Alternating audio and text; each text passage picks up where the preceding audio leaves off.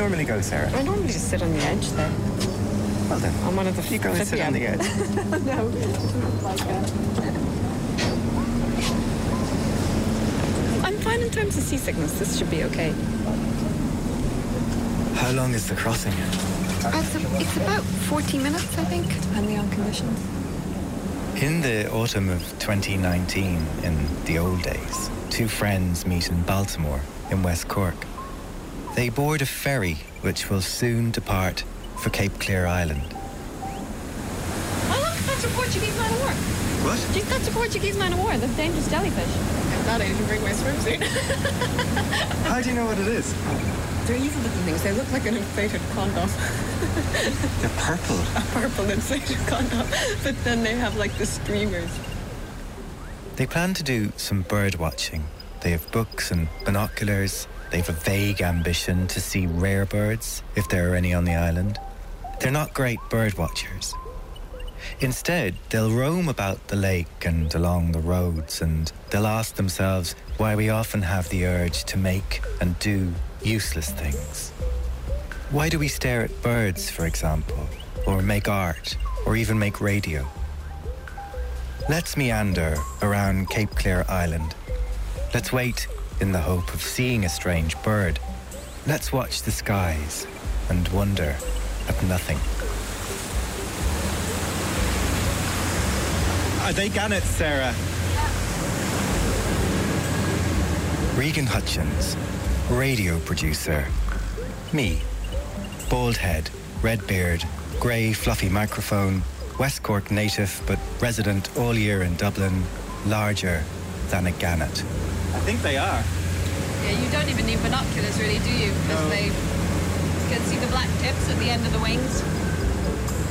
Sara Baume, writer, artist, paint flecked, ink stained, green peaked cap. West Cork resident, but occasionally spotted in the city, larger than a Fulmar. But you'll see a lot of gannets and gulls, shearwaters, shags, cormorants. around the 60s, the, bird, the Birdwatch Ireland started here in Cape Clear. now. And when you see all these fellas looking up at the sky with spyglasses, we didn't know hell what, what was going on with the bird. But that's something in well over the years, like. Over the years, we had a lot of wardens, like what, what Bird's name was, Steve Wing. That was uh, Dave Bird. Go away. Yeah. A, warden called Dave Bird. Yeah.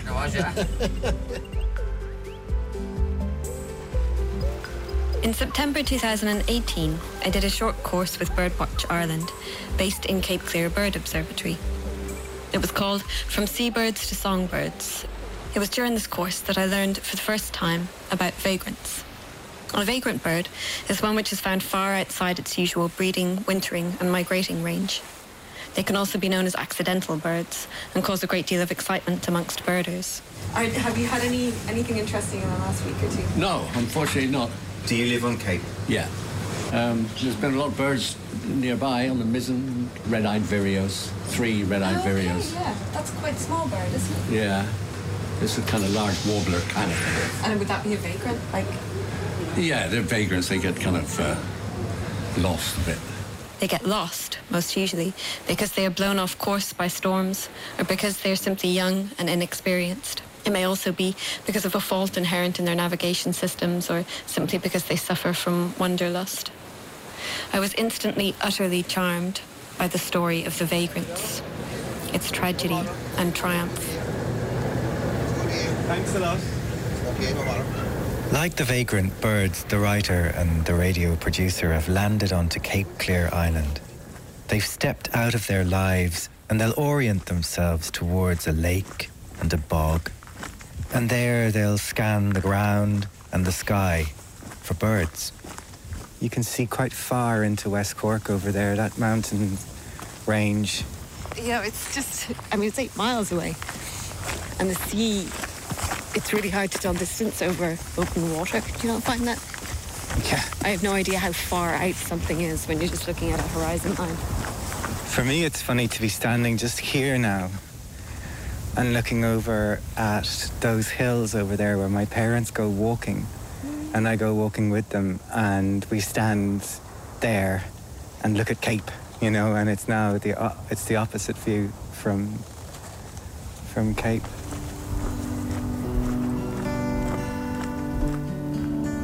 I'll tell you now, I can see one clearly. It's got a very heavy, darker colour going from its eyes down to its beer, uh, beak. Over the top of its head? Yeah, Yeah. That would be a little grebe. right? And then it has a paler coloured neck and throat. Yeah. So, Can you really tell whether it's Yeah, yeah, buff yeah. or not? whether it's what? Buff brown kind of thing? What does that mean? Uh, sort of very light brown. Yeah. Do you see where I'm pointing here, just between the rocks? Oh, yeah, bingo. That's definitely a little grebe. Little grebes, then, we think. I can hear the birds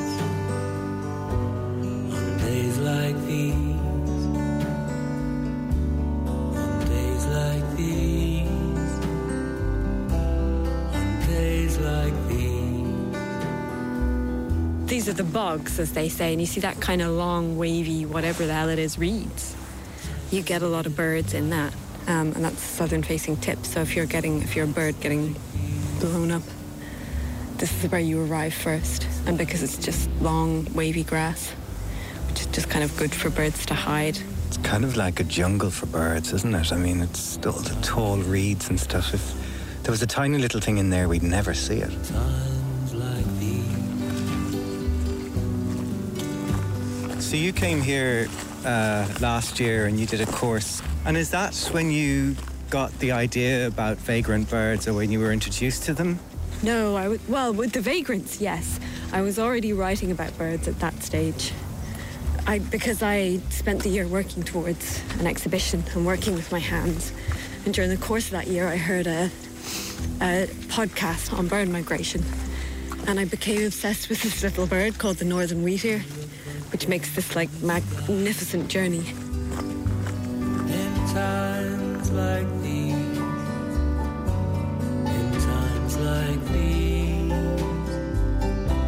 in times like Handiwork, book, non-fiction, written by Sara Baume, published by Tramp Press, bright, dog-eared, Irish native, but seen on bookshelves all over the world since March 2020. Larger than a goldfinch.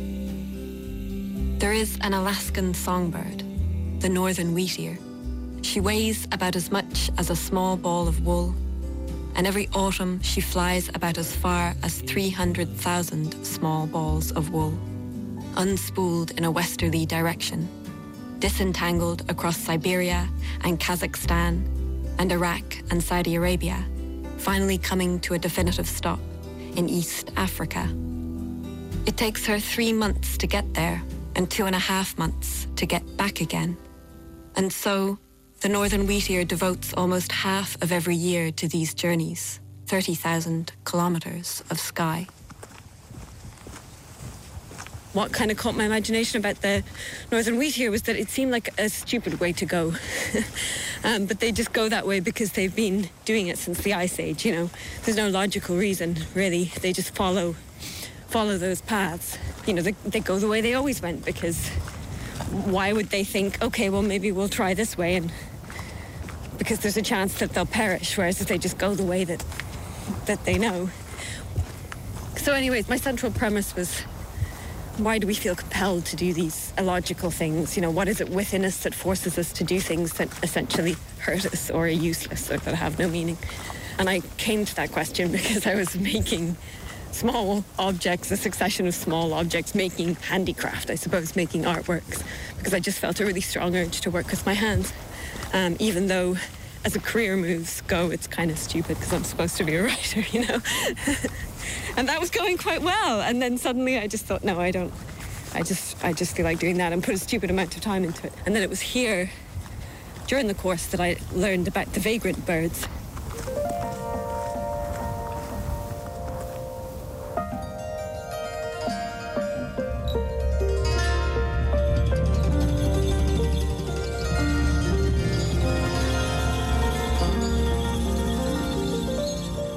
I always travel with my plastic folder. And inside, there's just a sheet of Aida cloth.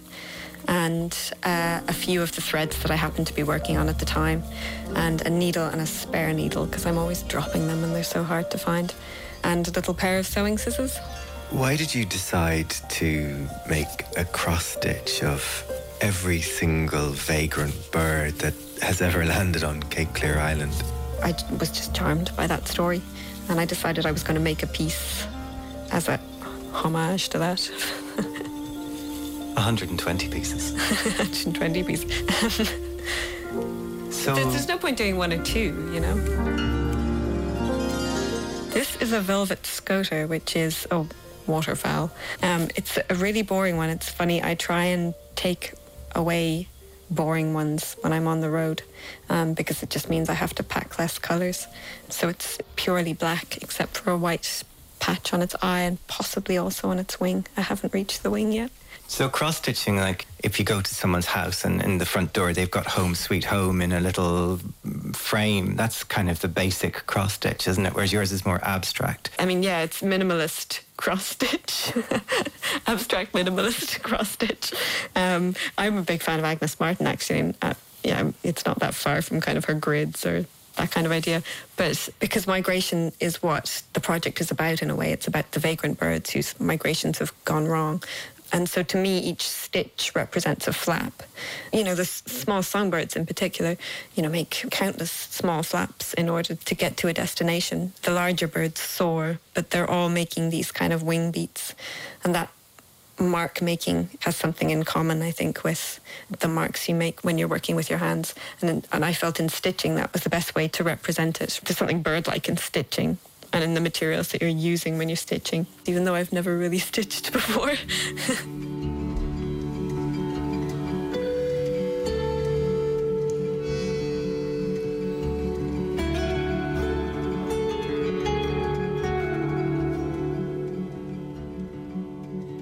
vagrants, the birders get really excited about the vagrants because they're rare and that's what they all want to see, something that hasn't been seen before, that's unusual. But essentially it's it's a horrible tragedy for, for the small bird.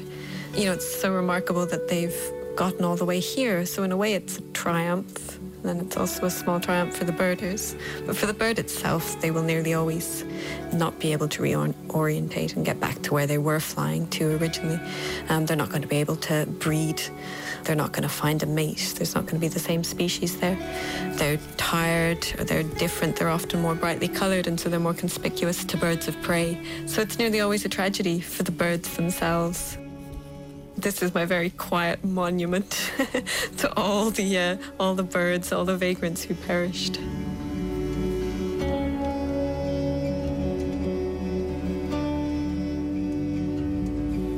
The birds who cross great oceans have no gauge for measuring distance travelled. They can only determine where they are based on the amount of time that has passed. Some of them, the birders say, are able to read the surface of the sea as if it was a map. A map of no obvious contours or symbols.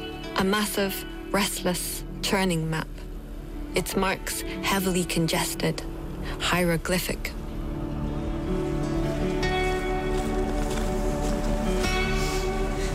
This little library. Oh, it's so cute. Basically, a library in a container. I wonder do they have any um, Sara Baume? books in it. I wouldn't know. I'm not the kind of writer who goes into libraries and bookshops and checks for their own book. I always scurry past my own section lest anyone catch me lingering alongside my own book.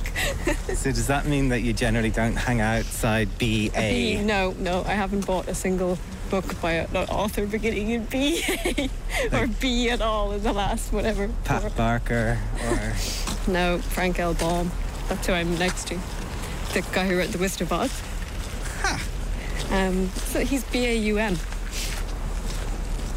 So where are we going, Sara? Well, this is the Bird Observatory. It's, as far as I'm aware, the only manned bird observatory in Ireland. So the only one with a warden that's there full time, basically. So it's run by Birdwatch Ireland, and the building is owned by Birdwatch Ireland now. It's a really pretty little house by the side of the harbour. Yes, it is. It's right on the right on the harbour. Steve Wing, bird warden, keen-eyed, full white beard, UK native but now Cape Clear resident, larger than a sea eagle. We do have a huge number of vagrant birds turn up here, especially from America. We're right on the extremities of Western Europe, and we're the, the last bit of land, really, that, that any birds are lost coming from Siberia, instead of heading, heading south, they've headed, headed west, um, and we're the last bit. What kind of captured my imagination was that you get so excited about something rare, but it's kind of inherently tragic because the little birds themselves are probably not going to make it. I mean, you- you're right. I mean, it's hugely exciting when you see something that you know has never been seen this side of the Atlant- Atlantic before, anyway. And I mean, you get a great buzz from that, you know. Even more so if you find it yourself.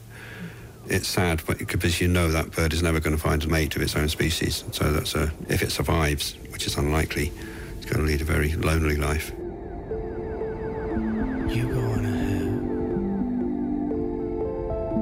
I'll just rest a while. Cause I've been flying since dawn. My wings are tired. So you go on ahead.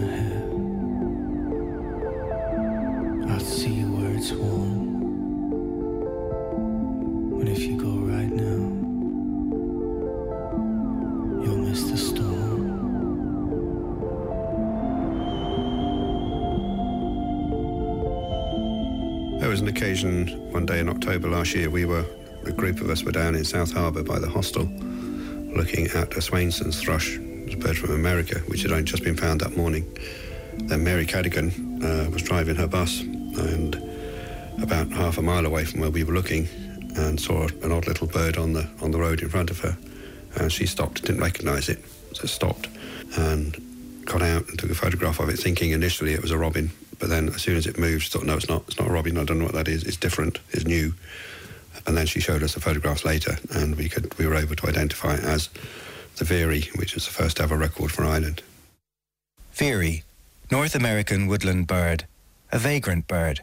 Finally, in our program about vagrant birds, plump, cinnamon brown, pale underparts, larger than a robin. It had 367 likes and 49 retweets. And look at it like That's the first picture of it in Ireland. And first landing. Fair play for it. Yeah. For realizing that was a, a rare Yeah. bird. It's just that I saw the white there, otherwise I wouldn't. He looks good there. How did you get such a good photograph? I just came out to the bus for a second, but then there was somebody behind me. I had to hurry. So I just got the one picture. Normally birds move when there's traffic. He didn't move, so I was looking. So it, was t- it just came in off to see, I'd say. And they're kind of baffled then. They're kind of. Um, yeah, they're tired and hungry. Yeah. Yeah. They have no energy. Yeah. And then there was bird watchers around, so I showed it to them, and then they had to go and check it out first before they, they'd be breaking news on Cape. Is that the best? Do you have any other like record spots? Well, that's my best one because I got it first. First. Uh, first and the first for Ireland. That's why it was a mega. I was the only one that saw it on the Wednesday, but Thursday then he was, they, he started in Cotters and then he came around here, so I had to keep the cat in. and um, he was around the garden all day and he went down around there and he went up to Jeff's. And, and he went down, came back again and over to Sean Rose Pier and then he disappeared.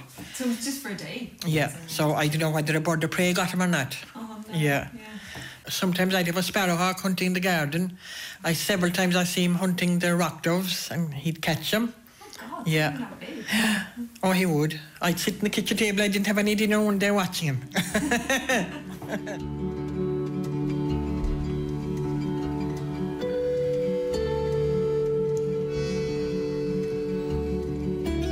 is a small songbird, the northern wheatear. She weighs about as much as a small songbird, a pinch more than a robin, and a few pinches less than a thrush. She topples out of the ditch in front of me. As I follow a narrow road, jogging up a steep hill on the mile-wide island in the early morning, in the autumn. She hops up again and finds a perch in the brambles, twists her neck around and regards me weighs me up with her black gem eyes, holding herself unnervingly still, and for so long that I am the one who turns away.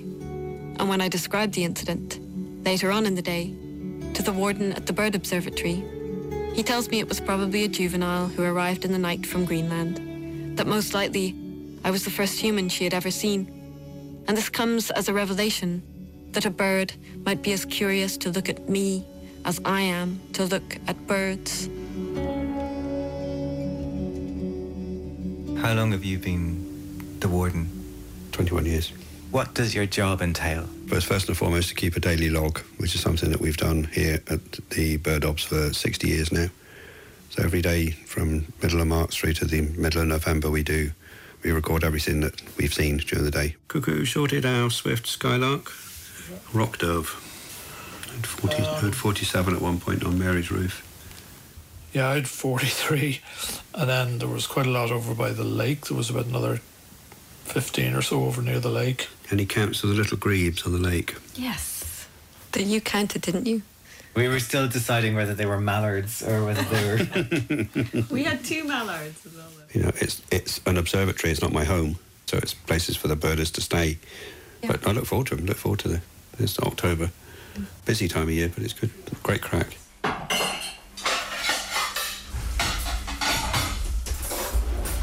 so have you eaten here before, Sara? No, I've never stayed here before.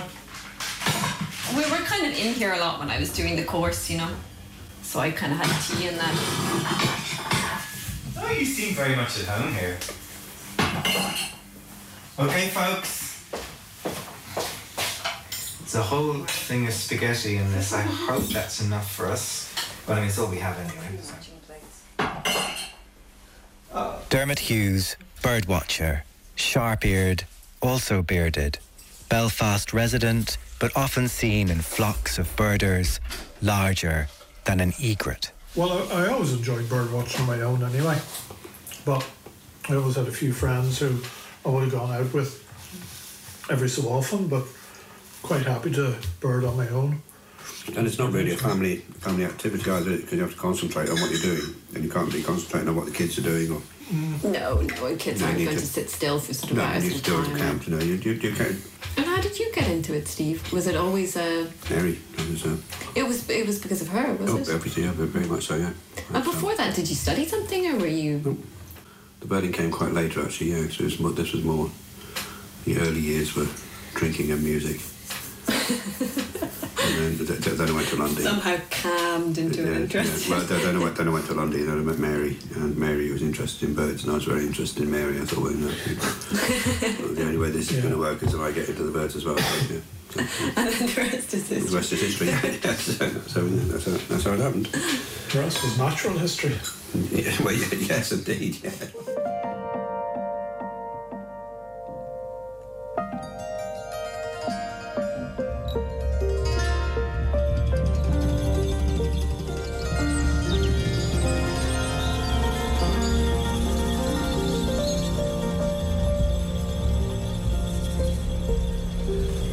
Um, so we're going up to the to the basically it's like a little mini woodland area just to see what's in.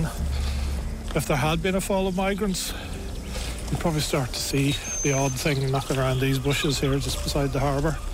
You know, you always sort of keep an eye on the bushes just in case you see anything moving. But I haven't seen anything apart from the ubiquitous robins and dunnocks. They're, they're sort of everywhere on the island. And of course the gulls. Let's go in here. It's all about sitting still rather than sort of moving all the time. But if the birds aren't calling, you know, you, you're not going to see them as easily. There's a gold crest there.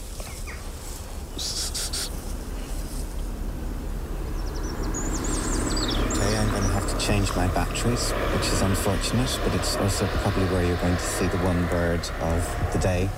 And I'm going to be in the middle of changing batteries. So, yeah.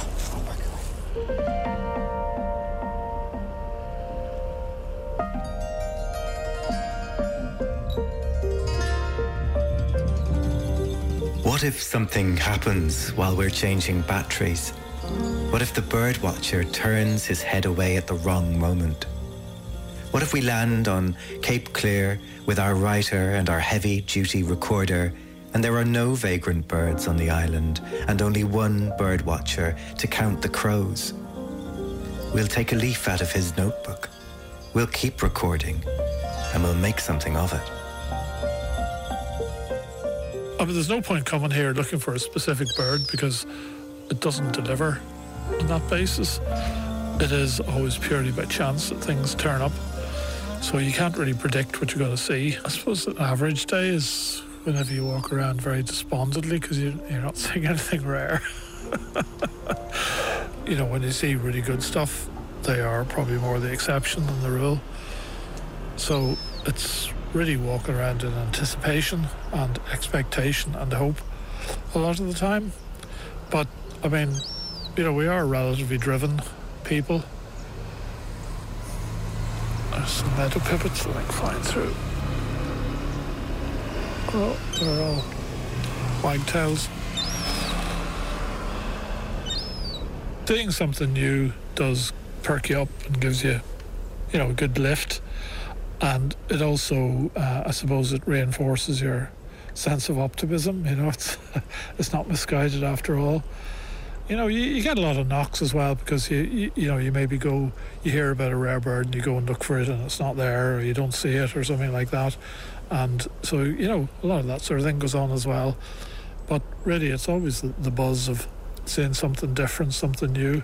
Whenever there's quite a few bird watchers around, obviously uh, try and communicate amongst ourselves so that if somebody does say something, they can pass the word, and then everybody heads manically towards one direction, unless they're sidetracked in the process by something else. As he lifts his binoculars to his eyes. To see nothing, see an imaginary bird.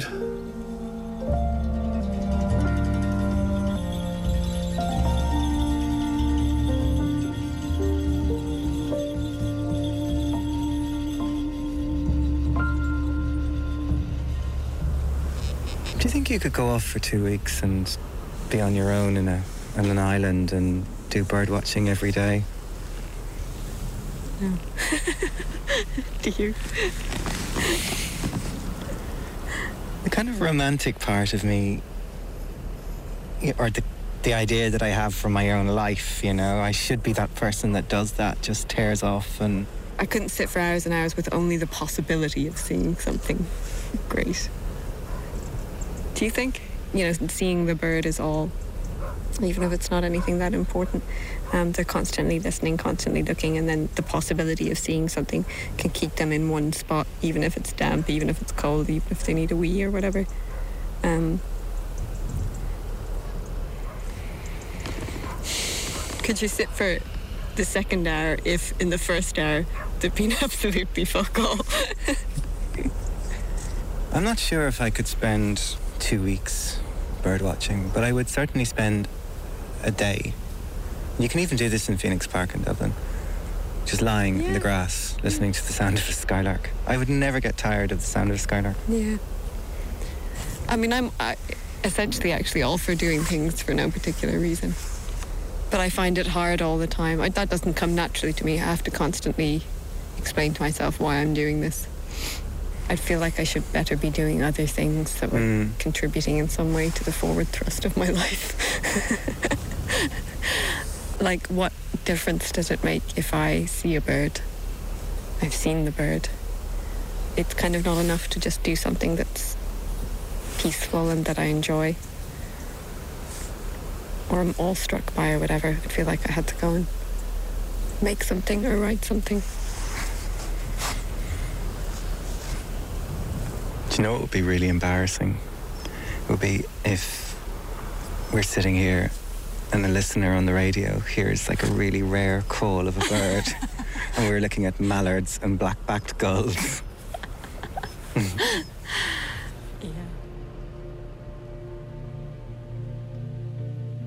I've always felt this insistence to be making something with my hands. And while I write, I can write until the cows come home, but it won't sort of satisfy the urge to be working with my hands. You know, for some people, they work in a garden. But for me, it's always been some kind of, of handicraft, and now more so. My dad was someone who could never sit easy. He always had to be doing something with his hands, and he could build anything. Like he was trained as nothing, but he he very much took you know whatever materials were around him and stuck them together and made some complex machine perhaps since he's died i've returned to making stuff with my hands because I, I kind of feel this is something that brings me closer to him it's something that he and i had in common even though the things that we made were so completely different and we clashed a lot when i was a teenager but as i got a bit older we bonded over the crap that I was making because he could always make it slightly better. and because we both you know, felt the urge to build things. You know, we've been spending all this time with the bird watchers, and they just seem to have this commitment, but also kind of like slightly borderline madness that they will spend their time going off to find a redpoll. Mm. And, you know, since I've discovered your project and you've told me about your project, I'm just wondering, like, you, is there something that you share with that category of human being? Yeah. Um, what I'm interested in is this sort of insistence to do useless things. You know, why do we f- feel the need to be making things or doing things that don't help us or society in any way? And it was when I sort of stumbled upon that connection with bird migration and with specifically the birds that make journeys that kind of don't make any sense. What is it inside them that, that drives them to do this? And I suppose it's the same perhaps with the people who go and look at them, and it's the same with artists. Any artist I know any real artist I know is not making stuff because they want to be an artist, but because they feel this strange urge to continue making useless stuff. And that's what interests me, what really fascinates me. And with the well, to be honest, when I look at the birders, I feel like they're actually doing something really laudable and noble and useful because they're contributing to citizen science in a way that I'm not. The more of pro- the prospect of the career I have as a writer, the more I f- feel compelled almost to sabotage it and do the thing that that nobody cares about that that will go nowhere in a way. And I, I mean, I find that interesting. But it's maybe it's as soon as you've sort of succeeded at something, it's no longer particularly interesting, and you set yourself some other challenge, even if the challenge is simply to make 120, you know, stitching samplers. I'd be happy to spend hours recording in a meadow, sitting on the grass and listening to the birds and the crickets. But I'd equally be just as happy not to record, but to spend hours doing it anyway. And you strike me as kind of the opposite in a way. You, she never stops doing things. That's my impression of you, Sara. Useless things, though. Useless things. in the autumn of 2019, in the old days, two friends prepare to leave an island in West Cork. When they've gone, a vagrant bird might land there. A woman might find it on the road. A man might note it down in his book. 120 birds might be carefully cross stitched, catalogued, and boxed away. And recordings of the trip might return to the same air which carries the vagrant birds of Cape Clear.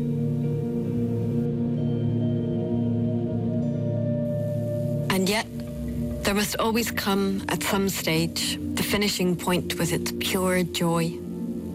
This is the true sublime, finishing. The wonder and awe, the catharsis and reassurance, the guilty bliss of a fresh small object placed into the world.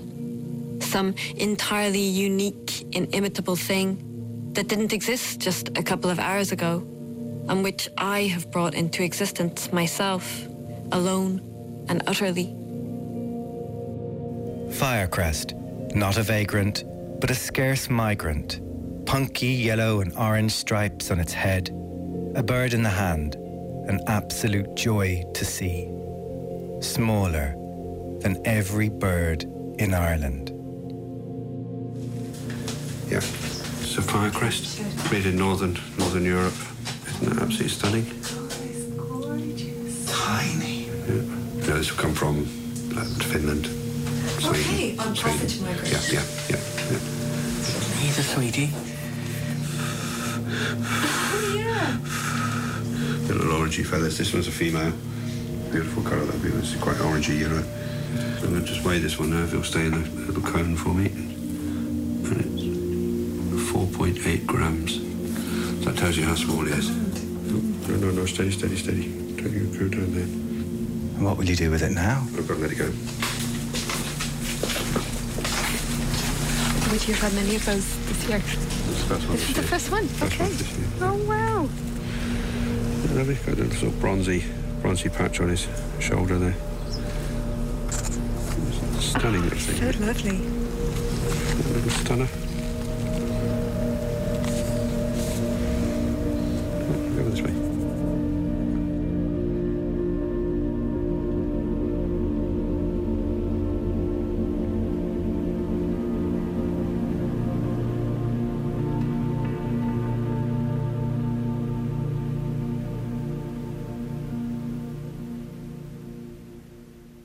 The Vagrant Birds of Cape Clear was presented and produced by Regan Hutchins. With them on the island was Sara Baume, whose book Handiwork is published by Tramp Press.